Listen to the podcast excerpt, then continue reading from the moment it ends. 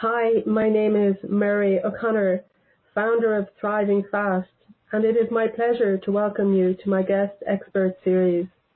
I'm delighted to have you participating.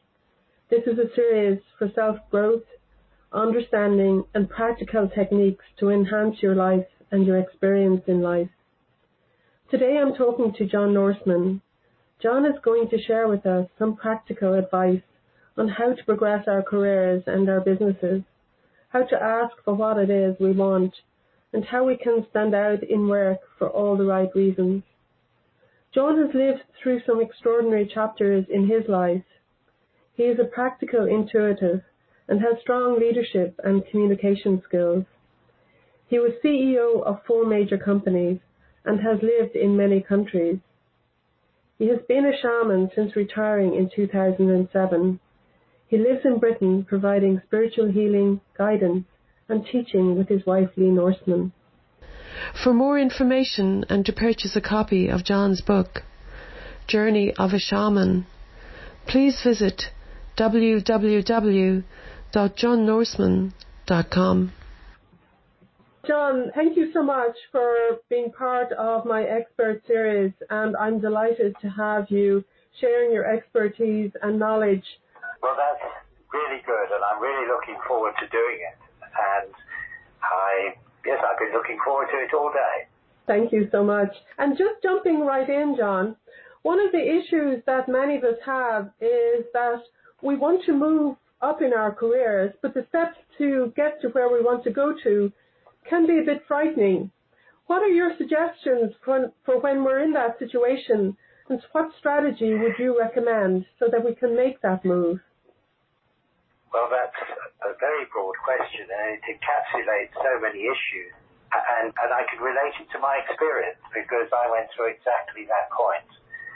And it all comes down to uh, making a change at work. In fact, it's going to change one's whole life and it needs so many issues to be addressed. But the fundamental choice seems to be the balance between working to live and living to work. And that's what people seem to want. And there was a survey done by the Washington Post a couple of years ago, and not just in the US, but in other countries, that showed that over 60% of adults wanted to change their lives. They asked the question in the context of work.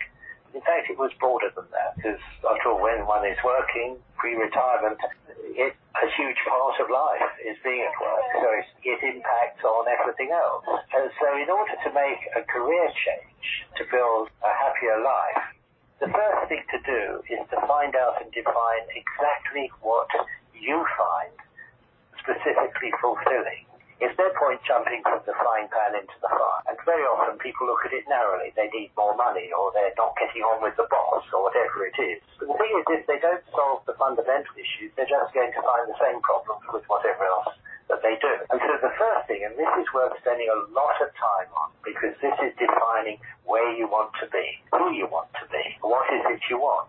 And it could be that you find a particular hobby very interesting. And I found that it's often after they've retired and they're wondering what to do.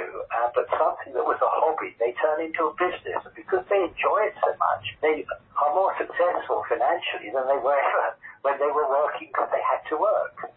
Or it might be traveling, or you might be finding creativity in an artistic world. It might involve that you want to move. So many people live in cities and they want to move out. And that happens a lot in Great Britain, where you have people working in cities who they find for family reasons the cities are just getting too difficult. So they might want to move to a rural area, but that means a lot of other changes. You might want remoteness, mountains, seas, rivers, or living in other countries. Or it might be a desire to spend more time with family and friends. And the thing that really caused me to change I spent many years in corporate life, and my biggest case against the corporate world was it inhibited my personal relationships, and it prevented me spending time doing the things I love most. And because my personal life had not been happy up to then, it was a chance to rebalance life to match job satisfaction with a happy personal life. And it coincided with me choosing to end my previous marriage after a long period of time. We got married too young, and of course one grew apart, and it was one of those things. And it coincided with meeting the lady who was my soulmate, and it was a case of that was one thing that polarized me.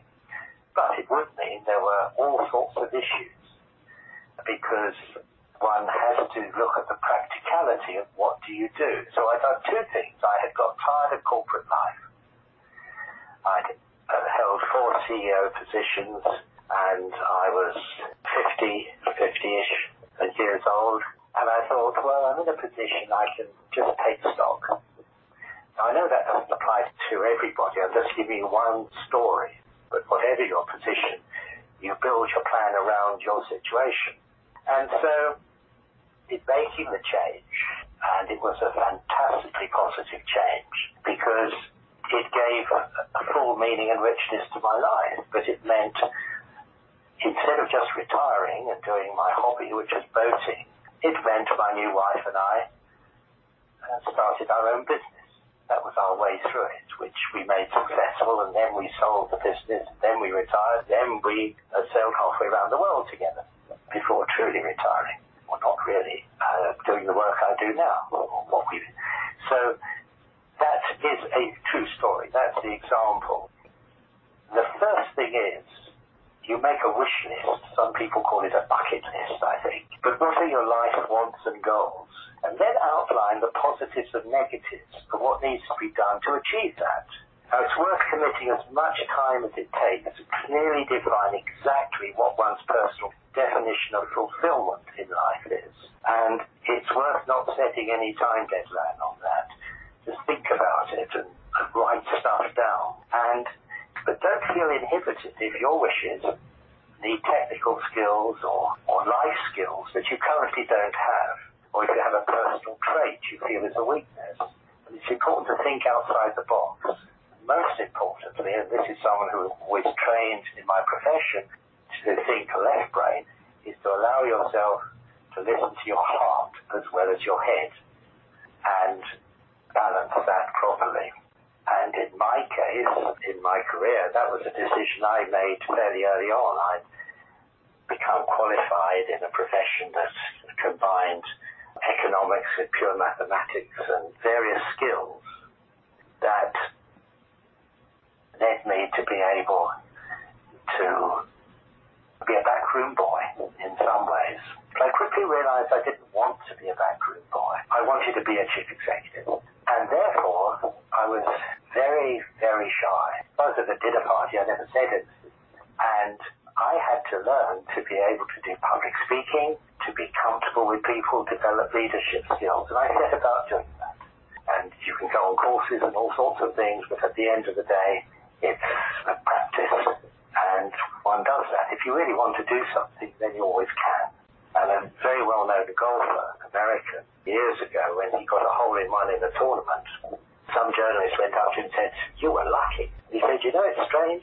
The more I practice, the luckier I get. Mm. And it's so true in life that it doesn't fall off a tree into your lap. You have to work at it. But the important thing is to know what you really want. And one of the most growing things in one's whole development of self-confidence is to turn your weaknesses into strength. I found personally that I've had many weaknesses in my life, that when I've overcome a weakness, it's one of the most growing things one can do because it develops your true self-confidence to be who you really want to be. And so that's all part of the pattern. And that's really going back to the original point. When one wants to change one's life, and if you change your career, just your career will change your whole life as well, or the other way around. Then you have to be very sure that you're changing to what you want it to be. And that's why I really urge people to think about it very hard and listen to your heart as well as your head. But of course, we live in the real world where one has to live, so you have to live to look at your head and the financials as well. So the next stage is to work out a practical plan from where you are and from where you want to be. And the necessary actions include making a financial plan that supports your lifestyle. Some people are prepared to accept a reduction in income in the short term or the long term. And in making these decisions, it's common to ask, will it be enough money? To which the reply to that self-question should be, well, how much is enough? You evaluate what you need in order to enhance or develop the necessary skills in your desired career path. And part of that process includes evaluating your existing strengths and weaknesses in relation to the chosen wish list. If your goal requires skill in public speaking and you're naturally shy, like I was, be prepared to attend a course in public speaking and keep in mind practice makes perfect. And the other very general point is in everything in life I have found is remove all the blocks in your own mind. There are many books on the subject or people who can help. This is a lot of what I do. Just understanding people and tuning into them because I'm very intuitive. I'm what's called a practical intuitive. So I, I quite quickly feel what people are. And the only thing stopping you from achieving what you want in life are the blocks in your own mind. It's mm. easier said than, than done because the blocks are put there by the culture we're built born into, by the family we're in, by the people around us, etc. But it's an essential ingredient to turn your dreams into reality and achieve the, the fulfillment and peace of mind. It's very important. Don't listen to people who negatively tell you that you can't. If you want it badly enough, you can achieve anything by believing in yourself. And self-confidence is a key factor on the path to self-actualization. And another thing that happens, very often in a change of career, means you're having to close one door before you open another. And it's a great human failing that we tend, and I've made it myself in my life, quite disastrously at one stage of my life, of trying to keep two doors open at the same time, which ended up in an emotional train smash for everyone involved. And I learned from that and never did that again. But in a general sense, if you want to make a big change in your life, you have to be prepared to close some existing doors before the new door can open. Never try to keep those doors open.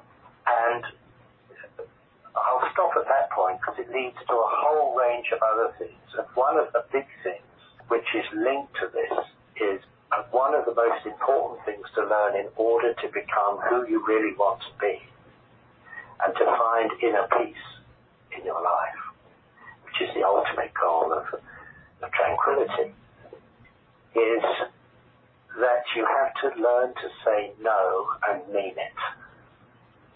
And I see a lot of work that you do.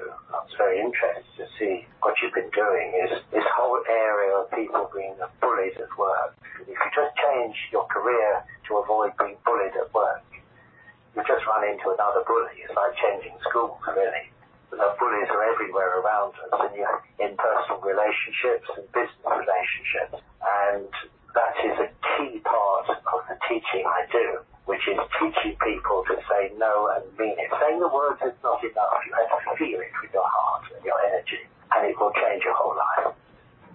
Thank you for that, John, and giving us some detail on the steps that we would take. I had another question it's about when we want to have a career change or start a business, and sometimes in a completely new industry, and we don't know where to get started. How should we approach this, and what steps would you recommend that we take? Would it be similar to what you said in response to the other question? Yes, it is, but I will enlarge on it more. I know I, I spoke for a long time to one question, but I was trying to paint the general scenario.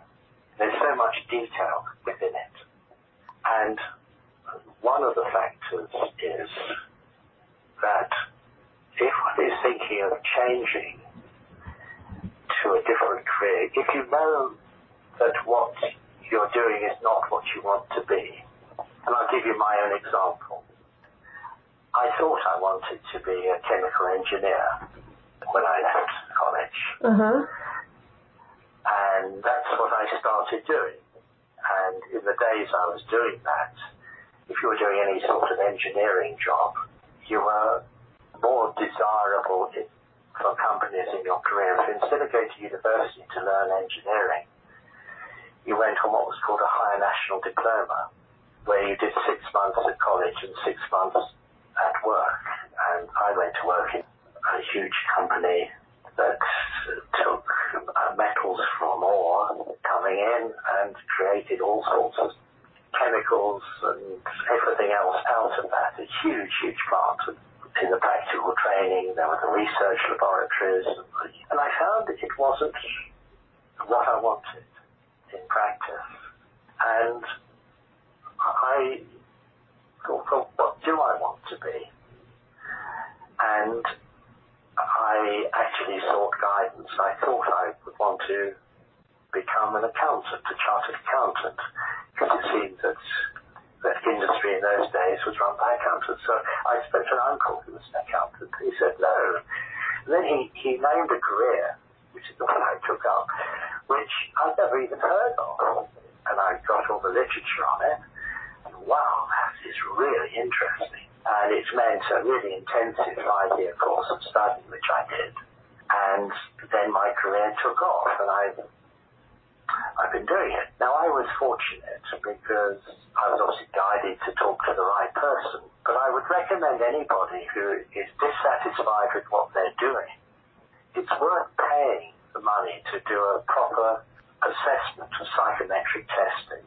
And it's worth spending a little bit of money on that because uh, one where, as well as all the tests that you do, you're interviewed by an industrial psychologist who then is able to guide you to things which you've never heard of. Mm. Or that you've got qualities you didn't know that you had, mm-hmm. which it picks up in the psychometric testing. So if you don't know, if you haven't already, lots of people know, I, because I went from the stage of saying, well, I don't want this as my long-term career, and then started to take steps, and I fell on my feet, so to speak, but I was probably guided as well. My intuition probably helped. But if you really don't know, if you just know, I don't want to do this, but what are my choices? It's probably one of the best investments one could make is to have that professional report done. Yes. And then that opens up new vistas where you get all the literature you can get about the options that are available and what you have to do to get there. So that is the first step don't jump from the frying pan into the fire. Just be very targeted, know exactly where you want to jump to, because it's going to take a huge investment of time and maybe money, maybe having to take, if you've reached a certain level in the career, if you want to change completely, you often have to take a reduction in income. It's working out, can live with that? And are you prepared to do that? Well, it might not be like that. Everyone is different. You just have to look at all the plus points, all the minus points, and make haste slowly, is what I would say. So has that answered that question, or would you like me to enlarge more? Because I often find it's easy to talk about one's personal experiences as a little anecdote rather than talk theory, but I can go into it in more detail if you'd like. Yeah, I think so, because as you referred to earlier, John, about 60% of people in a survey said that they weren't happy with their lives in terms of where they were. So it's probably very relevant if you could add even more to that just to show people that there's a way to move forward, but to take care and yeah, if you could. Absolutely.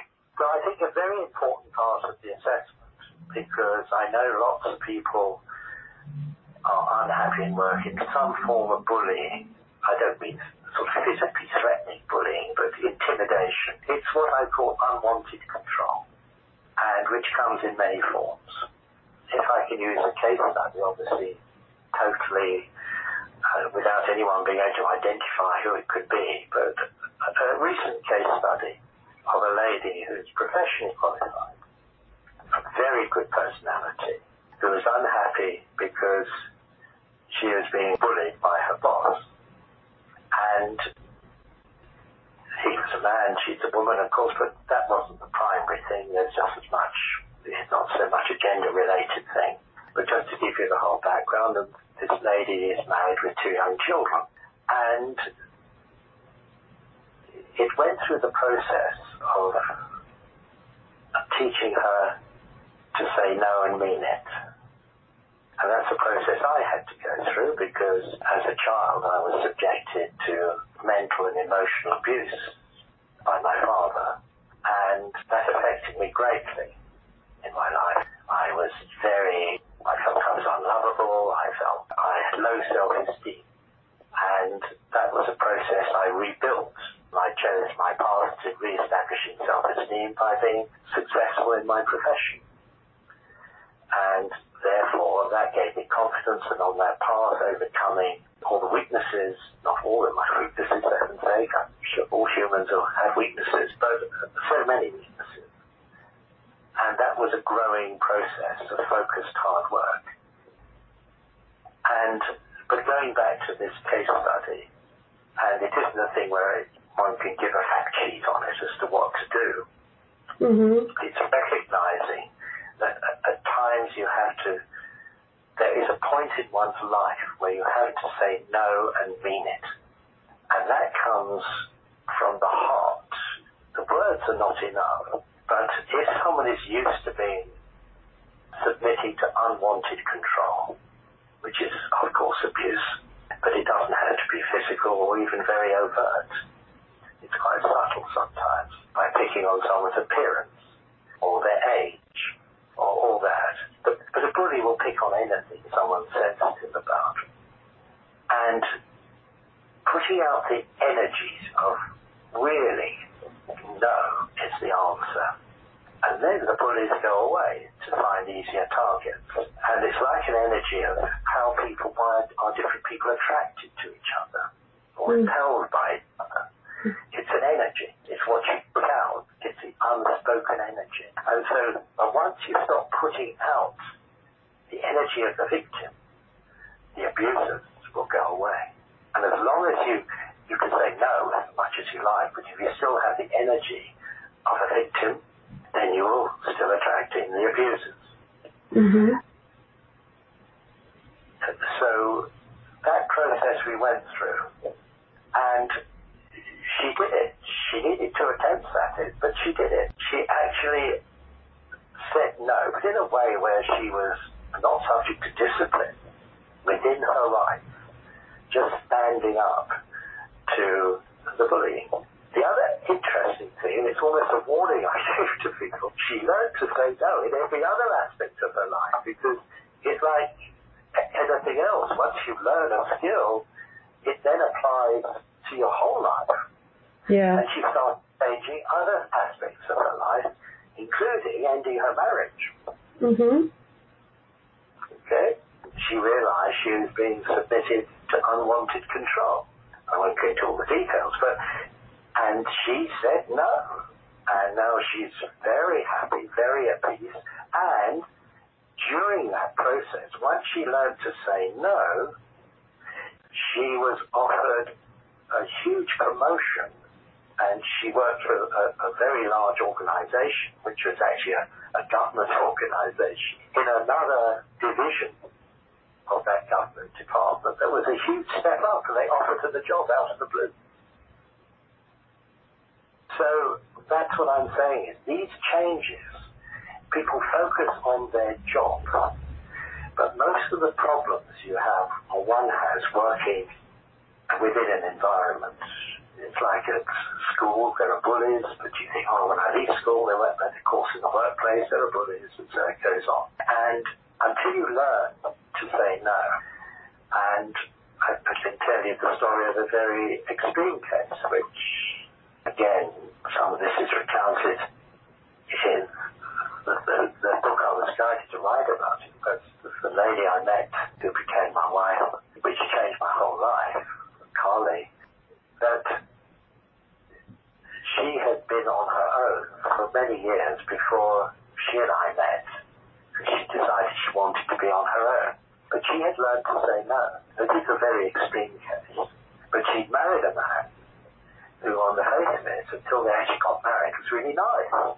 In one, so often happens in male-female relationships. Once the wedding ring goes on, or the commitment is there, then there is a shift in the desire to control.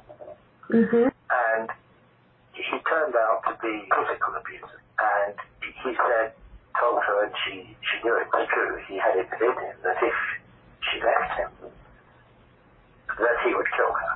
And in the end, it was so unbearable, and she knew if she just ran away, that he'd follow her.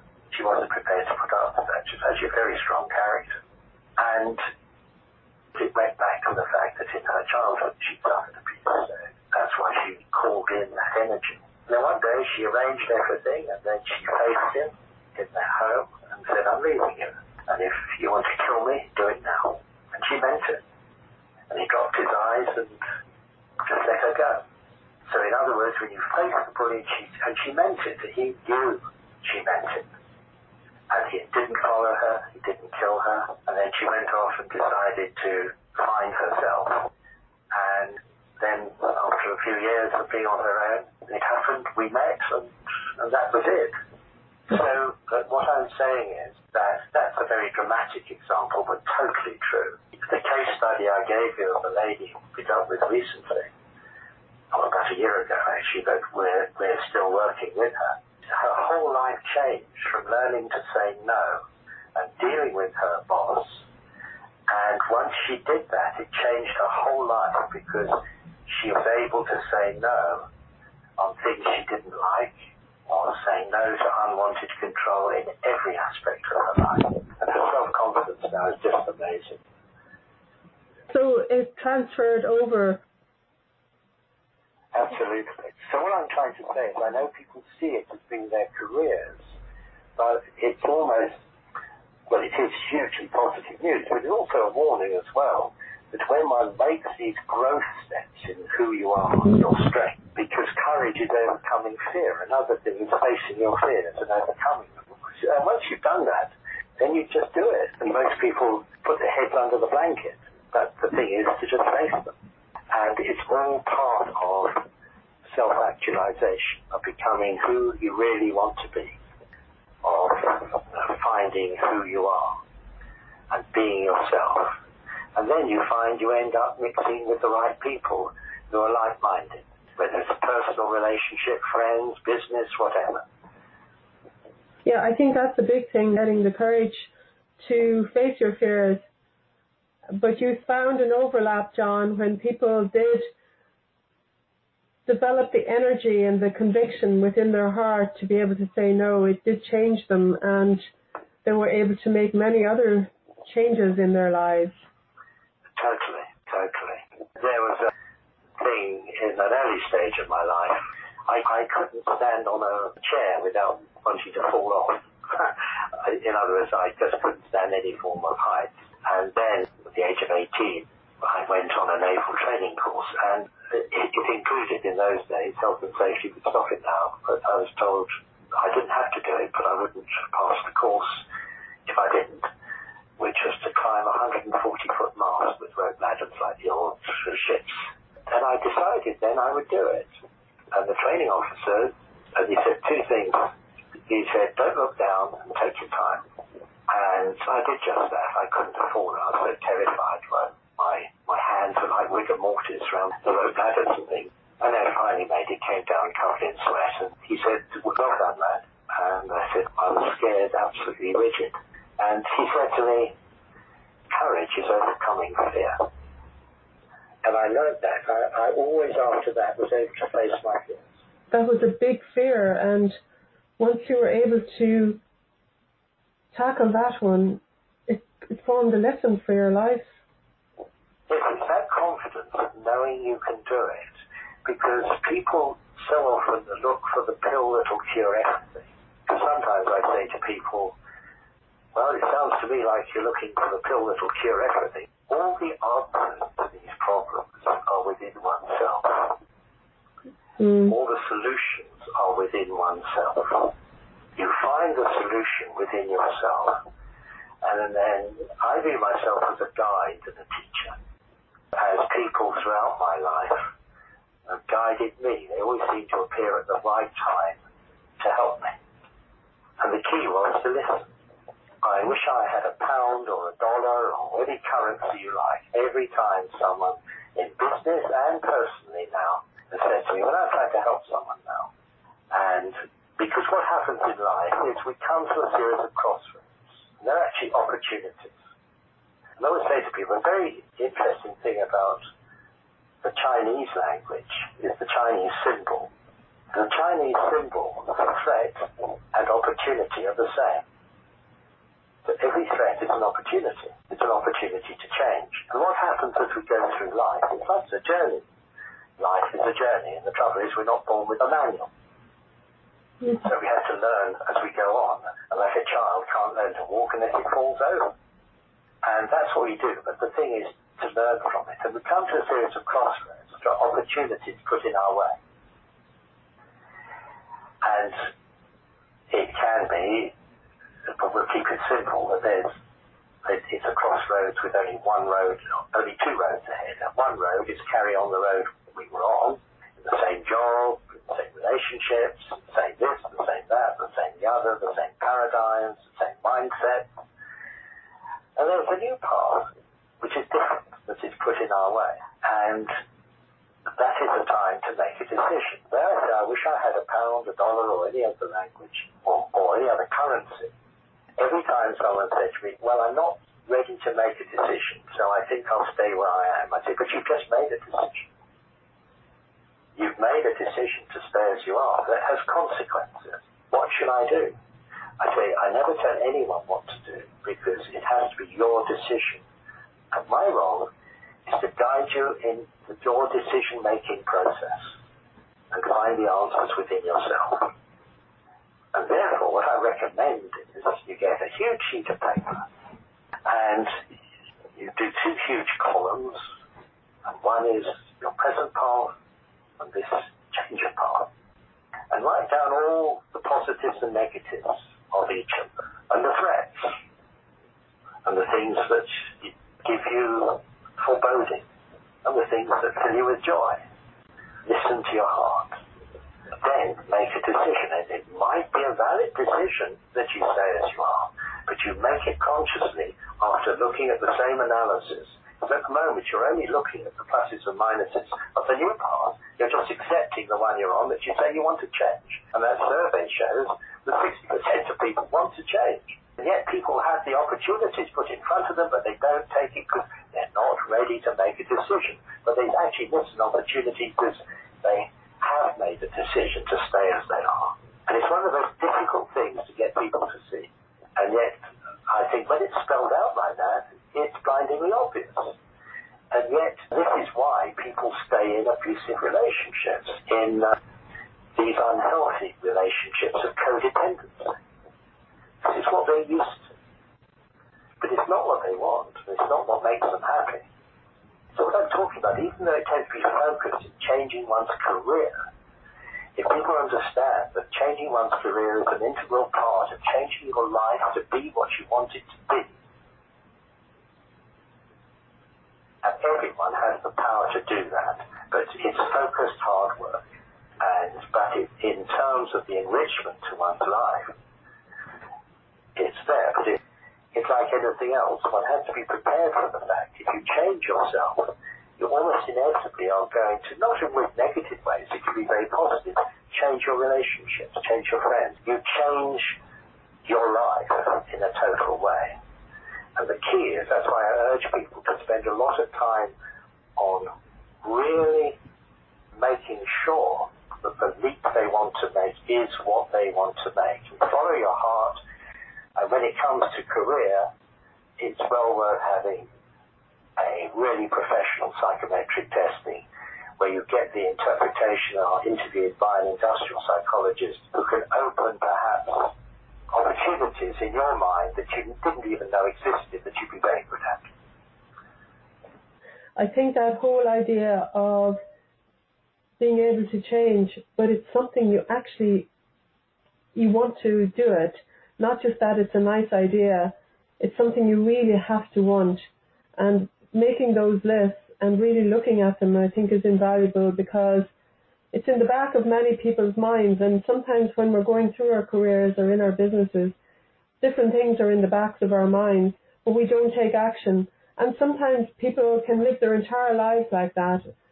And other times then a time does come when you're almost forced to make a decision because maybe other things happen and you really begin to take stock and say, well, really, do I want my life to be like this for the rest of my life or for the foreseeable future?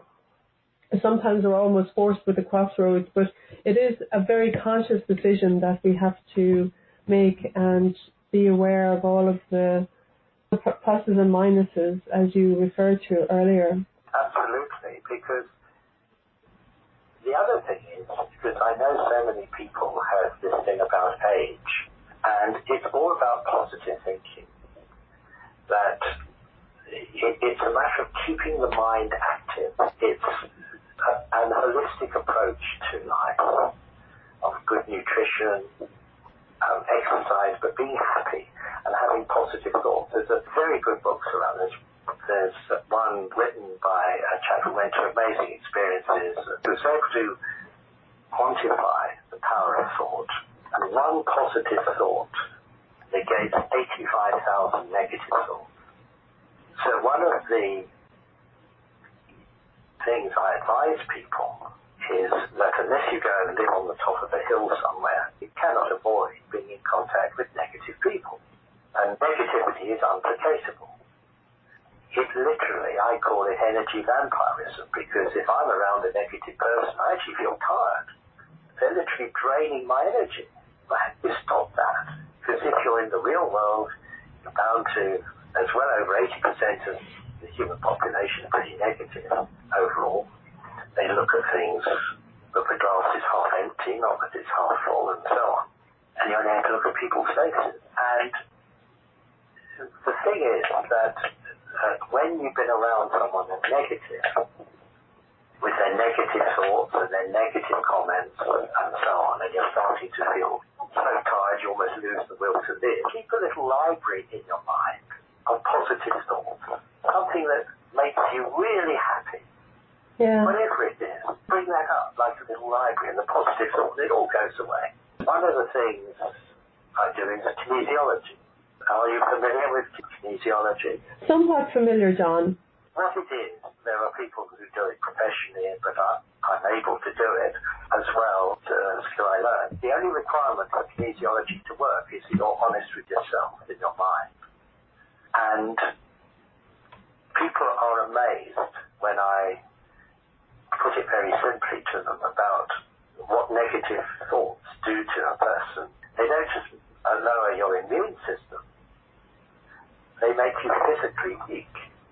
And you can even do it at a, around a table at a dinner party or something. Have a jug of, heavy water and do the same thing uh, with that. But what I do is demonstrate kinesiology. And I ask the person to tell me which is their stronger arm. Okay? Well, if, and you both stand up, I ask them to put their strong arm out, horizontal to the ground. And I say, I want you to have in your mind neutrality. Don't think about anything, because what I want to do is test your natural physical strength. And they do that, and I then press my hand against their wrist, and I say, resist me. I'm testing your natural strength. So I hmm. know what, what resistance they have to my strength. And I say, right. And now, and there's a reason I do this in this order, I want you to think, I don't want to know what it is. I want you to think the most negative thing you can think of. It's different for everyone, obviously. And we do the test again. They find they have no strength in their arm at all. I just lightly push it. They can't resist me. And then I say, right, now, I've created a lot of negativity there. I want you to think of the most positive thing you can think of. Now resist me. And I press down on the arm, and the arm is locked. I can't push it down and you can do it around a table with a jug of water. You finally can't lift the jug. I think hmm. that demonstrates that you cannot afford one negative thought. But the problem is, in real life, if someone comes and punches you in the kidneys, you're not going to feel kindly towards them. right. So I use that expression metaphorically. So when that happens, don't turn around and say the same or be nasty to them.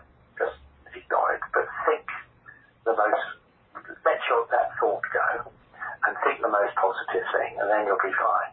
And but the power of positive thought is immense. And there are so many areas I would advise people to read a book on. One is the law of attraction. There are some very good books on law of attraction. It's a well-worn path. But if you really want something, if you put out the thought that this is what you want, and it can't be, I want a 500 SEL Mercedes on my lawn tomorrow. That's ridiculous. But uh, what I'm saying is what you want in life, what you, be very specific, and what you're prepared to put in to get it and visualize it. Visualization is important. You need to be calm and tranquil. Uh, meditation, if you do meditation or yoga or whatever it is, you need to be in that state of mind. But do it every day, and you will draw something in your life that you want to meet the, the person you want to meet, something like that. But be very careful, and I have to be reminded of this too. It's so easy to think about the things you don't want if you think about the things you don't want, you'll draw those in as well. So, so if you have fear and think, oh, I'm afraid this is going to happen, you'll draw it in. It'll happen.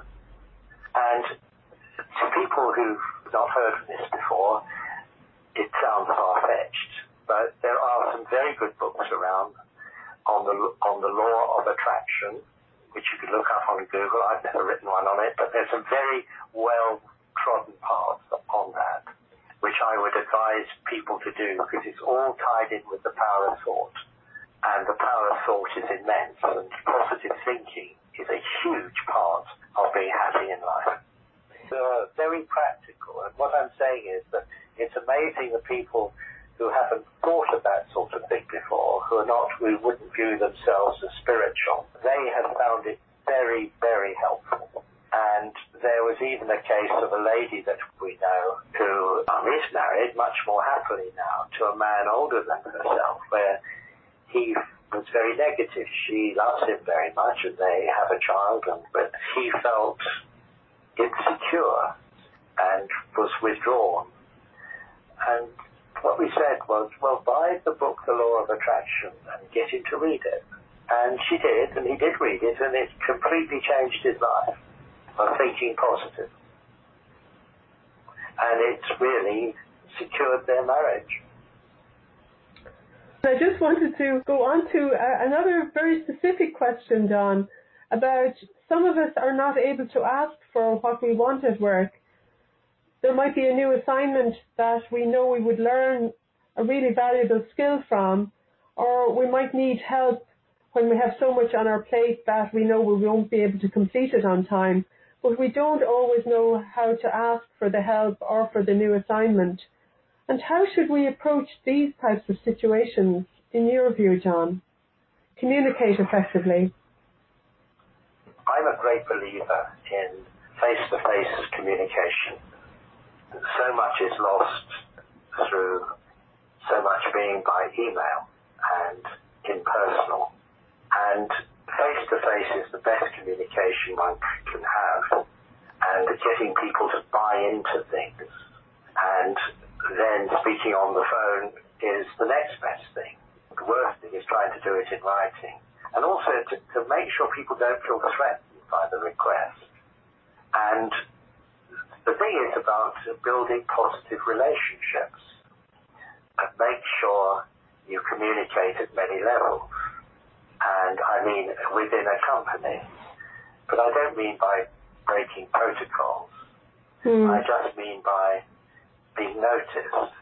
One of the best ways I found, having started at the bottom, and ended up as CEO of several companies, was the ones who really are trusted by higher levels of management are those who don't gossip. In fact, I used to find before the age of the email, it took me so much time, I would know in the company which people gossiped and then tell them in strict confidence what I wanted to get out, and it would be out before I got back to my office. uh, that's quite serious. Uh, but those people would not be trusted.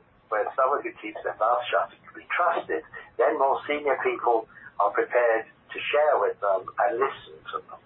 So that's the first thing, and that's a very, very serious point that uh, gossip is very destructive in the company and the senior management don't like it and that can inhibit you. Now what's the next stage is when you're approached with an assignment, and this actually happened to me, and I only say this, not, I'm just illustrating, I'm not a theorist, I'm a practical person. And all the anecdotes I tell are 100% the truth. I just make, for confidentiality, make it such that people can't identify who I'm talking about. But in my career, it was my first really senior job after I fully professionally qualified. And I went in in a sort of technical, uh, yes, a bit of a technical job, really. And it was the time, can you believe it, when computers were first coming into the insurance industry. Everything was with the quill pen virtually before. These were the machines where in a, probably an iPad now there's more power than the original computers that used to take up acres of floor space in air-conditioned buildings to produce even the best output. Uh, but it was still very complicated. So, I, so no one really knew anything about them apart from people who had been trained as programmers and so on by the computer uh, providers, by the hardware providers. So it was a different age. And the company had to make this change of their, their business. So basically, one of the senior executives said to me, would I be, be prepared to take on the task, be taken off all other duties, and to do this? I said, well, I don't know anything about computers. He said, don't worry, you will be managing people who, who do. But we will send you on a one-week general familiarization course with the hardware manufacturer. So at least I would understand the jargon. Mm-hmm. And I said, yes, I can do that. I'd like, uh, please, to have two weeks to put together a complete plan for you of the resources I need, both human and financial, and timescales. I will prepare to give you timescales with, with deadlines to reach certain statutory requirements as well for accounts to be done. And he said, okay, I did that. So I actually, but I also went around talking to people. So otherwise there's huge resentment. Oh, what's happening? And, but I wouldn't gossip, but I would just make sure that people whose help I would need would not feel threatened. Mm-hmm. And equally, the deadline was pretty ferocious, which meant towards the end, the computer people were actually running the test data had to work all night. And so I did as well. In fact, I made myself useful making the tea and making sandwiches. But the fact I was there was very important. It also yeah. as, as output was coming off the computer on these great computer sheets of the old days, I would be testing it to raise reasonability, you know, making sure decimal points were in the right place and things like that. And the fact of the matter is that through that, I made one's mark, but I did the job before I got the promotion. So the great thing is that the sort of stripes on one's arm or the epaulets on one's shoulder don't mean anything if they're just given. You find if you do things, then the recognition will follow. And that's what I actually did. And that was my first example of doing it. But it's important to buy people in, talk to people. I know people don't do that these days that much, but the human side is very good.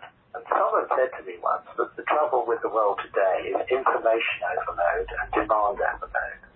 And people could get 150 emails in a day. They don't even have time to read them, let alone do anything with them. Yes. And the other thing is that it's the human touch.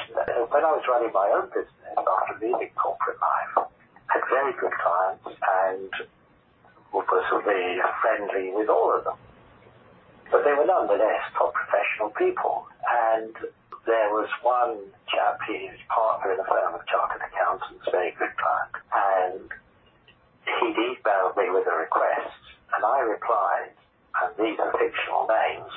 His name was Michael. And I said, Dear David, because I've been talking to a chap called David on the phone before, and pressed the send button before I realised I got it wrong. Well, in business, one of the worst things you can do is not get someone's name right when you're dealing with their money. And I immediately said, I sent another email. I'm terribly sorry. You know, that mm. I've been, I said I was talking to the chap with this name. Of course I know what your name is. And he, he replied very humorously, Dear Cuthbert, that's all right, Cyril. yeah. But my point is, had I not done that, in other words, I was able to snatch victory from the jaws of defeat by immediately correcting the error. But one of the problems these days is through so much electronic communication and people overloaded with electronic communication. That vital ingredient of getting support, which was your original question, you've got to get the support of people. But the chief executive has to get the support of people, has to get the support of their staff, of the customers and the shareholders. And those three demands often conflict. But unless you're able to reach compromises where all three can work, it's like the three-legged stool. You remove one leg and it falls over. And it's that balance. And at various levels, that principle applies throughout. So going back to your original thing, you're, you're given a project. Worst thing you can do is take it on, knowing in your heart you can't do it because you don't have the resources, because no one knows what resources you need. But to get the resources, you have people jealous about their budgets or resources, or what's in it for me, or who's this person think they are. You need that personal touch of talking to people and buying them into it and the best thing you can ever do is get what you want done, get the other person to believe it was their idea, and then boy, they'll run. Well, that's a, a great skill, John. But we can all learn it. But for someone who has been offered a project like that, is likely to be a person who is seen assuming the management who are, giving them this, this project know what they're doing, because they can see they have the potential. And the ball has been thrown. And it's a matter of then, well, you've been given the opportunity, make sure that you have the agreement to the resources, financial and human, and time, realistic timescales. I was always very demanding in business, but I equally used to say to people, stretch but never overreach. And sometimes people would come to me with a target, oh, you know, sales target this year, well, all right, we're going to do. And I say, hang on, that's overreaching. Stretch, but don't overreach. Mm. And I, I don't know how many of you and your listeners, like at school, used to do the high jump mm-hmm. in athletics. Well, if the bar went up a little bit with each jump, amazing how high you could do. But if it suddenly went up to the height you could jump, you would just go straight through the bar. It's got to be something your mind believes it can do, and it is indeed practical. And so you've been given your big opportunity when you are given that sort of thing, but it's a huge compliment as well. But then it's not a matter of going away with a sinking feeling you then have to get agreement to the fact that, well, I want to put up uh, how I'm going to do it, which means resources, time. In other words, if you've been given an impossible time scale, it's important you evaluate that before you take it on. And if the top, and if the management, whatever level the management you, giving you that project, probably part of the test is to see whether you have, or whether one has the sense to come forward with that. So, yes, anyone could do it because by handling it in that way, but not through an email or a, a text or something, just talking to the people involved. The relationships are very important, building relationships. Hugely. In fact, life is relationships, whether corporate, the good, the bad, and the ugly, whatever it is. It is relationships. And one of the great problems is that because of the world as it is today, that there's a whole generation who are not used to having interpersonal skills because everything is text and shorthand and sound bites and so on. And but the thing is, however good one is at writing, I really do believe there is no substitute for the human interaction and uh, building loyalty and two-way help. Because if you're if you're given a, a big assignment, it's a big opportunity. But it's a thing, it's a mistake to even take on unless you are happy. Yeah. The recipient of, of, of that uh, compliment. And indeed, if I ever did that, I would expect the person to say, well, I need to put a report and so on. In fact, what I, I would do with people when I was in the position to be in a position of a granter of opportunity like that, if they didn't say so, I would say, well, in two weeks, I'd like to see from you your proposal for how you're going to do this, what resources you need, what uh, financial and human, and what timescales you think are realistic and then we'll go through it together. And that was the point where I would, because if it's someone's first opportunity, they tend to be so eager, they come up with quite unrealistic objectives. And then I'll say, well, I think you're overreaching here, because miracles happen sometimes, and the impossible happens never. So I make a joke of it. But the, the right person will actually, even if you don't offer them that, will ask for that. Otherwise, they might as well go and train as a kamikaze pilot. I have found too that when you're face to face with people, you get an understanding from them. You're looking at each other, you're seeing their facial expressions, and there's a connection that's built that's far better than on the phone. But I agree that the phone is the second type. But and you have the opportunity when you're with somebody and looking at them to make a strong connection and almost get to know them at some other level rather than just very much so. Very much so. Because it's all about what I said before. It's about vibration, and it's a bit like in these basic interpersonal courses like there's on to to recognise people's space, which is different from everyone. If you are talking to someone and you intrude on their space, they'll start to back off You need to recognize that because it's, it's different for everybody. It's not a criticism of the person, but people people tend to like their own space, and then they get very fidgety if someone gets too close to them.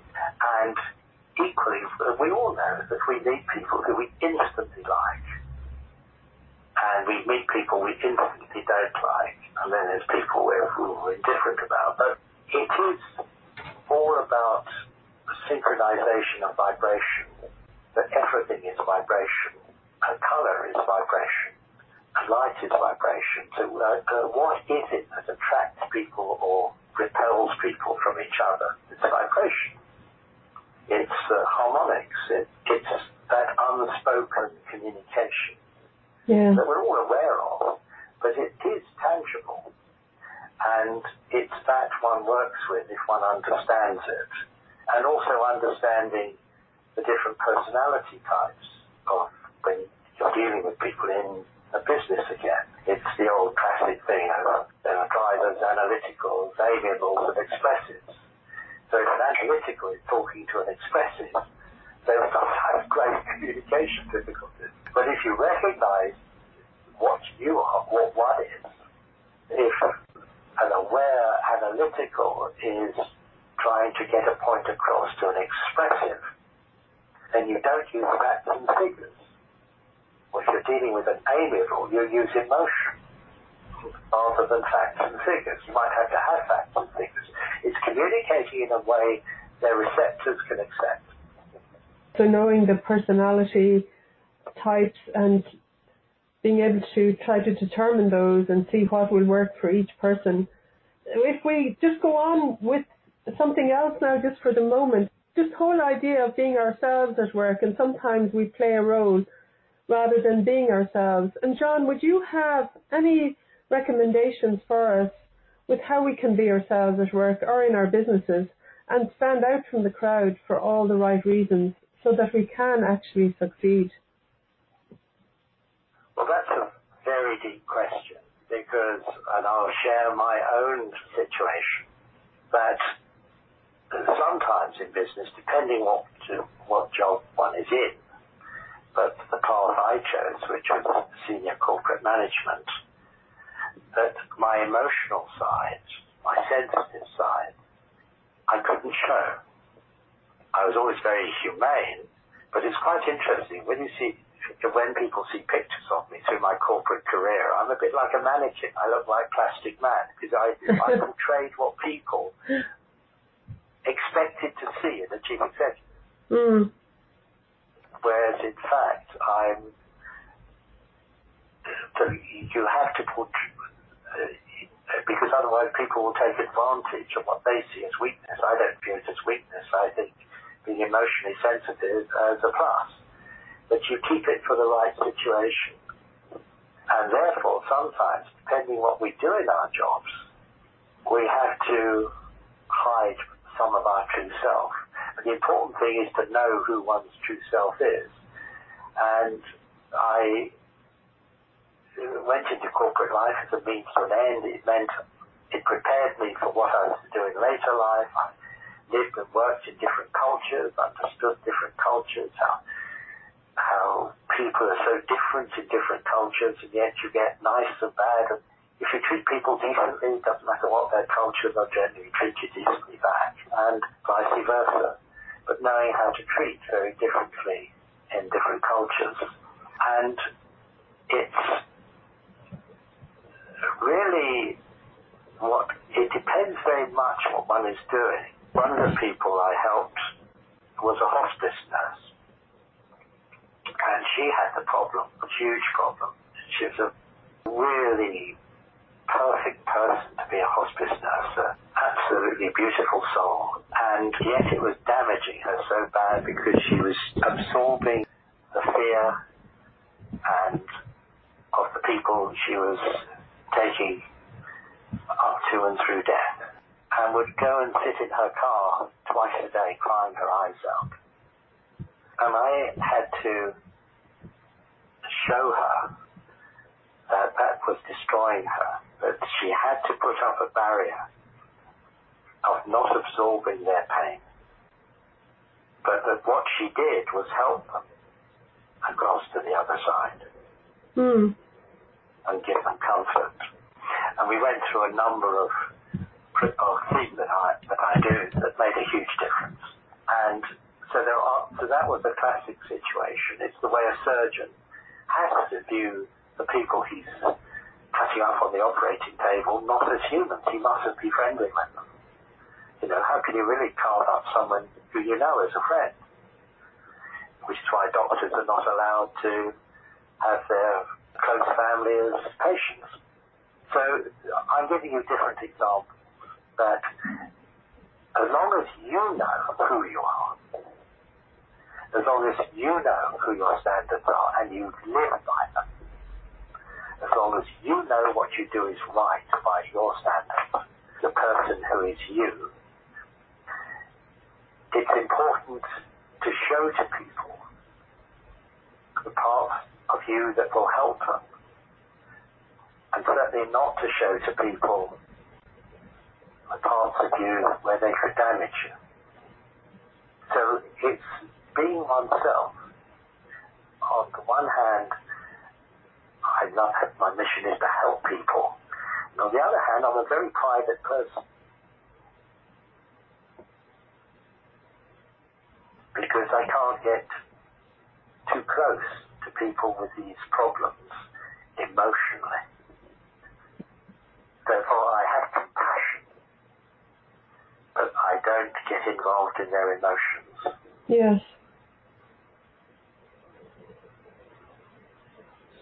I'm not sure I've answered your question because I think the, the sort of the bottom line of the question is yes, it's two things. If you don't know who you are, that's what we call self-actualization, then it's confusion because if you don't know yourself, you have to use an in expression, if you haven't found yourself, not one I like, but it's a familiar expression. that doesn't mean you go showing yourself to all of the sundry. You sometimes have to only show that of you which people are ready to see. But what does happen once you found yourself is you draw into your life people who are complementary and I think what you said about having your own standards, there are certain parts of ourselves when we're at work that may not be relevant to display, but once you know your own standards, I think that's an important part of being yourself at work. Have integrity. Those are things that if you don't have. That is the biggest thing, integrity. Once you're known to have integrity, then opens up. John, this has been great. I've really enjoyed how you have used your own life to share with us the lessons that you've learned, and I really appreciate it. And I wanted to ask you, was there anything in your life at the moment, anything that you wish to talk about, any projects that you had ongoing, any books or other writings that you'd like us to become aware of? Well, there's the book itself, and the which is an ongoing thing because it's very interesting. Publishers did two campaigns running a 15-second video, and each one each one got over 150,000 impressions and over 7,500 clicks on the website. And they do an analysis at the end of the demographic makeup of those. And what's so interesting was that the largest single age group who were looking for the, the messages and guidance that comes out of the book were in the age range 18 to 35, but they went all the way up to 91. but it was so interesting that young people, and it's not predominantly this sort of help seems to appear to be sought uh, by women, but it was 50-50 male and female, both campaigns. So that was one thing. In terms of what's going on at the moment, there are two things that writing, I'm about to start doing another book, which is on the case studies, the sorts of things we've been talking about, taking it to the next stage. And it includes a lot of that what's happened when the book was launched back in 2015, uh, I spent six months in the US and Canada going around doing book signings, radio interviews, and bookshops, all sorts of things. And that's created a huge amount of of interest that is ongoing and has and now got a lot to say in terms of practical, actual case studies, obviously, with all the names changed, but and so on. And also a film production company offered an option contract to me, which I signed, where it's in the process of the screenplay being written to make a movie. Uh, so the, there's a lot going on. I think that just speaks to how your book, The Journey of a Shaman, really resonates with people and what you've described in the interview that we've just had. And would you just share with us your website address as well, please, John? Yes, certainly. It's www.johnnorseman, that's J-O-H-N N-O-R S-E-M-A-N, norseman.com. And that'll take you to the home page, which gives us a summary of really the messages in the book. And then two buttons on that page to make it easy to uh, just go straight into Amazon, either amazon.com if it's out of the UK or amazon.co.uk. And in fact, you'll see on there, there have been four or five star reviews by readers of the book. That's great. Thank you very much, John. And you said you've just signed an option for a movie? Yes. But it's early days yet. Uh, the screenplay is being written. Obviously, a screenplay is very different from, well, it's not different, but it's a film based on book, but it's intended to be a, a full-length movie with, um, you know, a major movie, a feature movie. Uh, that is the objective of the film company. Fabulous. But it's early days, but it just shows there is a lot of movement, a lot of interest, and it's all very exciting. Keeps me young. Definitely very exciting. Congratulations. But if I could just end by saying that in Seattle, I was having a coffee outside, as the Americans have, a coffee and cake, and this old lady approached. She turned out to be 91. Amazing. No sticks, all her facilities about her. And she asked if she could join us, plenty of other tables. And that tended to happen. People pick up on the energy. And she was a wonderful person. She'd been born in Seattle, been through the Great Depression, and had been a professional violinist. She is absolutely bright as a button. And her name was Virginia. She admitted to having 91 birthdays. And mm-hmm. not giving away because she's on the blog site, because someone really interesting that we met. He'd say, would you mind if we took a picture of you? And we told, referred to you. You're such a wonderful person on, on the blog. Yeah, she was happy with that. Mm-hmm. So she appears on the blogs, which is on the website. And because I said to her, Virginia, if you had one sentence to say, if you could just do it in one sentence to young people crying out for leadership, crying out for direction, indeed not just young people, what would it be? She said, do what inspires you. And then on the blog it had a picture of the magnificent Virginia, and at the head of the blog it says, Virginia of Seattle says, do what inspires you. that's such a great lesson from somebody who's 91 at the end after everything after all the material things after uh-huh. seeing so many changes in life herself at the age of 91 very much so and so we gave her a copy of the book. Oh lovely. Listen john you have really been an inspiration. And i want to really thank you for your time and all the effort that brought us here together today. Well, thank you very much, Mary. And I would equally, from my heart, like to say I have huge admiration for the work you're doing and the way that you're doing it. And you'll always have my complete support. Thank you so much, John.